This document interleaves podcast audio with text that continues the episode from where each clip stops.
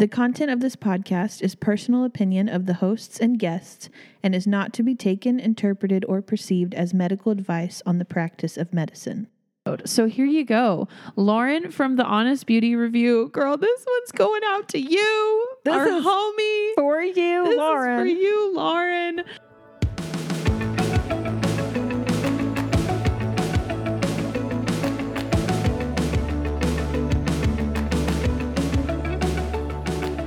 Hi, welcome to the Aesthetic Podcast. I am your host, Aesthetic Anne, RN CANS. And I am your other host, Sarah. Welcome back. We have an editorial correction from last week's show. Yep, we're starting off with a little correction to ourselves. Go ahead. Last week, we did our first product review, and I gave Jeuveau a 2.5 syringes. I still stand by my 2.5 syringes. However, in the podcast, I mentioned one of the reasons I gave it 2.5 syringes is because they did not have a rewards program in place at the time. Turns out you They were do. wrong. I I stand corrected. So they do have a rewards program. Yes, they do. And I'm very happy to hear that they have a rewards program. So if you're using Jeuveau and you're loving Jeuveau, stay with Jeuveau because now you'll be rewarded for that too. Yay! Yay. Before we get into the main subject today, I have a little topic I'd like to discuss. Okay. Talk to me, Goose. it's about there's like issues going on with neurotoxin literally around the world post COVID. Okay. What's the It- issue? it's really interesting. Well, people are beginning to report that their neurotoxin is having what they call um, procedure or treatment failure, which Okay. means, so it's not working. right, in this case, it's not lasting as long as it should. Well, last week we learned that dose equals duration. So they just need to give a bigger dose. Yes. Oh, you listened well, young Padawan. yes. Well, but the thing is, they're still dosing the same that they had been before. Mm, but But something's happened, but it's not lasting as long. This Right. is a global pandemic, the global pandemic of Botox, the worldwide Botox their face mishap. is melting off. so what's causing it? It's not. It's not lasting as long. Well, they're not really sure what's causing it, but I, I find it really interesting because I have been in these nurse injector groups, provider groups, and, and things, and I have seen this discussion in the last month, you know, I guess four to six weeks. And it does depend on like when the area of the country or the world when you came out of lockdown. And so it's either been the last treatment you had or the last two treatments. So, for instance, here in Texas, um, it's been the last two treatments because we've been out of lockdown since kind of May, I think, and now people are coming back. But anyway, that that last treatment that they had right out of COVID, it's not lasting. So if your last Botox treatment hasn't been lasting as long, you're not crazy, Yeah, you're not crazy, and, and, your, your injector's provider. not skimping you. yeah, they're not watering it down. They're not. They're not trying to make up money. Something's going Like, on here. something's We're gonna going get on. to the bottom of this. Yeah, so so I just have some really simple information. It's not a scientific it's not a scientific data study, but it's just a simple non-scientific survey, but it was done by Dr. Tim Pierce and his wife Miranda and they live in the UK and he is Well, cheerio. they do. They have they have the coolest accents. I love them, and um, he does a lot of aesthetic training and teaching, and he's he's just really great. He's a big giver in our community and a great teacher. And but they did this little study, and they had a sample size of eighteen hundred and fifty-five people um, that basically and they were all like providers and clinicians that do this work. And they're from 31 different countries around the world. And it wasn't just one particular neurotoxin. So they kind of went with the top three and then there was a, a subject or like a sample size of other. So of the 1855 people sampled 44% of them were using botox 37% were using Dysport, and 18% were using Xeomin. Okay, and then um, there were 21 that were using other. I don't know what that is. They didn't say. They did. They didn't say. Okay, so this is interesting.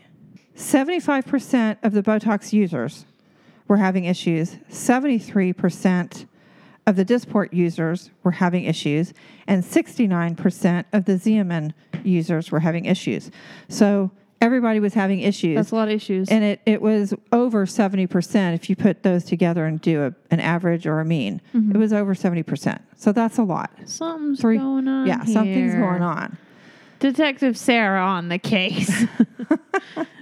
but okay, so what's going on? Do you have a gadget? Are you Inspector Sarah Gadget? Yeah, yeah. So t- what's going on? Why is why is it not working? Is a bad batch? Allergen? Did you give us some faulty product? No.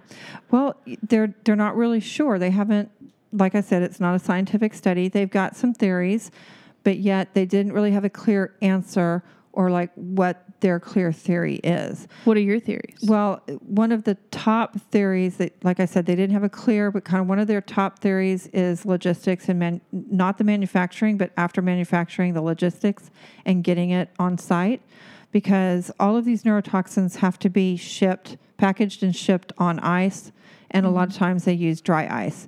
I did find out last week though, because I hadn't seen this yet, and I was having some problems in my clinic, so I called Allergan, wanted a meeting with their medical science liaison. I spoke with him, and he told me there's a dry ice shortage here in the United States. oh Lord. So, Okay, that could be a problem. yeah, and and his so he also said that basically the logistics and the manufacturing and the trucking and all that stuff it's taking longer to get there. Now, when you order these products, you have to order them one day and they have to be guaranteed delivery within 24 hours.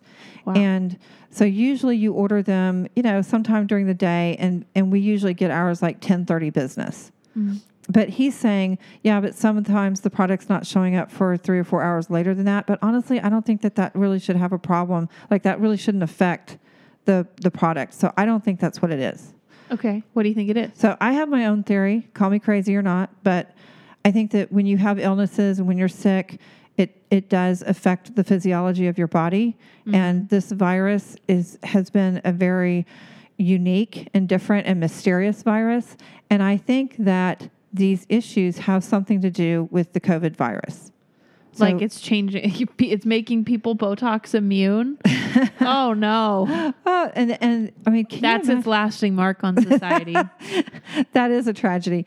No, but um, I, I think it. I, th- I think there's something to that possibly. I, I I don't have anything to base it on, but um, it, it is interesting in that it's not everybody is affected. It's a large number of providers and clinicians that have seen this happen, but when they reported it, they weren't seeing it happen to every single person in their practice.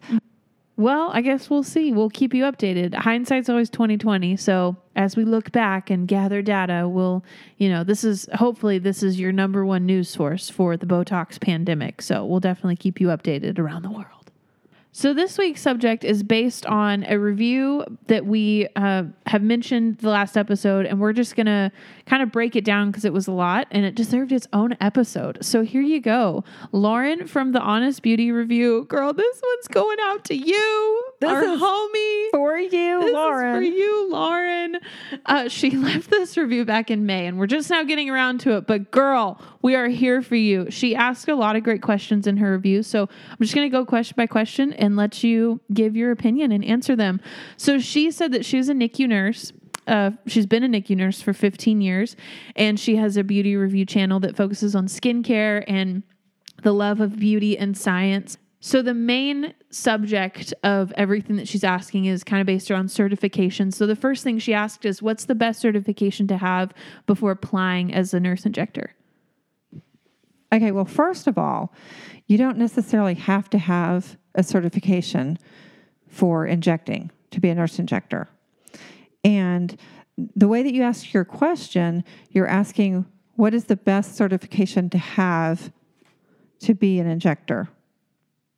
Well, as I mentioned, you don't have to have one. Now, the only certification that exists is the Certified Aesthetic Nurse Specialist, the CANS. However, you have to have been in the industry. You have to have served like under a dermatologist, a plastic surgeon, a maxillofacial. Um, there's two others I forgot, but there's five core specialties that you have to have been in nursing for two years in order to sit for the exam. So, actually, going into beginning injecting, there is not an actual certification that it's impossible for you, you to get.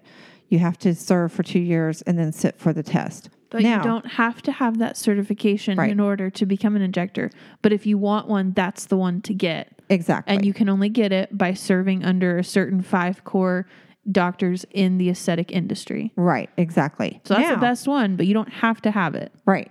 Now, as far as what are when you take a course, I don't even know if we named it. That's called it's called the CANS. I did. Okay, I'm just just making sure. It's called the CNS. It's through ISPAN. It's wonderful. It's great. We love them. Yes, we do. Um, now, when you go to train on Botox and fillers and those kinds of things, you will receive a certificate of training. So I, I talk about this a lot. There's a difference between having a certificate and show that you have been trained in this versus being certified. Now, as a nurse, all you nurses out there will totally understand what I'm talking about. Are you certified in reading, you know, EKGs and rhythms? No, you're not certified in that. You have a certificate. You had to like go to your course, do your course online or whatever, and get your check off on being able to, you know, get your ACLS, right? Okay, you're not certified ACLS. You are you have a certificate for ACLS. It's kind of the same thing. So you do want to go get a certificate for basic Botox fillers, things like that. My favorite place to send people that I think is the best value and they don't take advantage of you and they teach you a good basic just um, foundation is aesthetic advancements out of Georgia. I think they're out of Atlanta, but yet they have aesthetic advancement courses all over the United States. So you can go to aestheticadvancements.com. There's also the palette courses, P A L E T T E. You can Google that. I don't know if it's palette.com or, or what it is, but the palette courses, and those are part of an Allergan, um, you know, third party training. And those are really great. And both of those uh, institutions, organizations have advanced classes too. So my suggestion is it kind of goes into the next question. You want to read the next question, Sarah? Yeah, the next thing she touched on or she asked is what courses to choose from, you know, insinuating there's like so many courses, two day injection courses, microdermabrasion courses, laser therapy, chemical peels. Right. Okay. As far as the two day injection courses, that's going to give you a basic knowledge. When we went to nursing school, and all you nurses can can uh, relate to this, when you got out of out of school and you started your internship, it only took you about three or four shifts that you kind of figured out, or maybe less. For me, it took three or four. I figured out I had just graduated nursing school, thinking I had the world by the tail, and I realized I basically knew enough not to kill a patient. okay, you're going to go to these injector courses. You don't have to worry about killing a patient, but you're going to learn uh, enough about what not to do. And then after that, you're going to want to find a mentor or someone like that. Now, I do like the two day injection courses. That's kind of what the palette courses are. Advanced aesthetic advancements is. When it comes to lasers and um, microdermabrasions, chemical peels, things like that, I do not recommend that you take those courses, that you spend the extra money on those courses because, and no disrespect, but those are jobs of the esthetician. And I do them just because we don't have an esthetician. And I'm not saying, oh, it's a, you know, you're too good for that job. It's not that. What I'm saying is, people are not going to want to hire you and pay you a nurse salary for doing a job of an esthetician, and estheticians get paid less than we do. Now, they may make more money in tips. I don't know because as an aesthetic provider, I don't take, as a medical provider, I don't take tips. But I'm just telling you, people aren't going to want to hire you at 30 or 40 bucks an hour um, when they can hire an esthetician for, you know, 15 to 22 an hour. So I would, I would suggest that you just wait and learn that stuff on the job when you're in a med spa and they want to cross train you. And that goes into kind of uh, other things that she touched on, which these courses can be very expensive, which is very true. Yes, they can be. And one of the main reasons I like the two that I named is they are not outrageous. They're very fair. Another thing that she asked is how do you get hired without experience? that is a toughie. That is the question of all questions. it is because my own experience, I actually started out in lasers, and it wasn't until a year and a half later I went and trained with for Botox and fillers and these other things. And then after that, it still took me another seven or eight months to land my first job. And even then, I was only doing Botox like once or twice a week. So um, it's kind of tough. It, it definitely is who you know and how you know them. Yeah, I, I, I really don't have an answer for that except, um, I mean, I kind of fell into this industry through dumb luck in a way. But then once, as I was doing the lasers and things and got interested in the Botox and fillers and got trained on that, it wasn't dumb luck after that. It was actually a lot of tenacity and knocking on doors and not being embarrassed to talk to anyone or get a name of anyone that I could. So it was a lot of networking. You know, if anything, what is better than just flat out no experience is going to those two day injection courses or getting a little bit of yeah. those certificates of training because it puts you ahead of, well, I don't know anything. You know, at least right. you have something, even if you haven't worked for someone. And maybe try to find a place that will pay you less, but they'll teach you and they'll train you, maybe like a little internship or something. Right. And do you expect, I know that you guys hear a lot of people are are making lots of money in this industry, and things have really, really, really changed over the last couple of years. So there's a lot, lot more people wanting to break into the industry than there was 10 years ago. So I do um, suggest that you lower lower your expectations, and if you have to take a lower paying job, and part of that job is cleaning the bathroom and taking the trash out at night, and nobody else does, I would suggest doing that if that's the way you're going to get your foot in the door. The next thing she said is how do you convince someone that you're capable with so little injection experience? And that that is a conundrum. A lot of times they'll have working interviews. So if you're speaking to somebody and you think that they don't want to choose you because they've just written you off because you have no experience, you might suggest to them, would it be possible if I could do a working interview for you?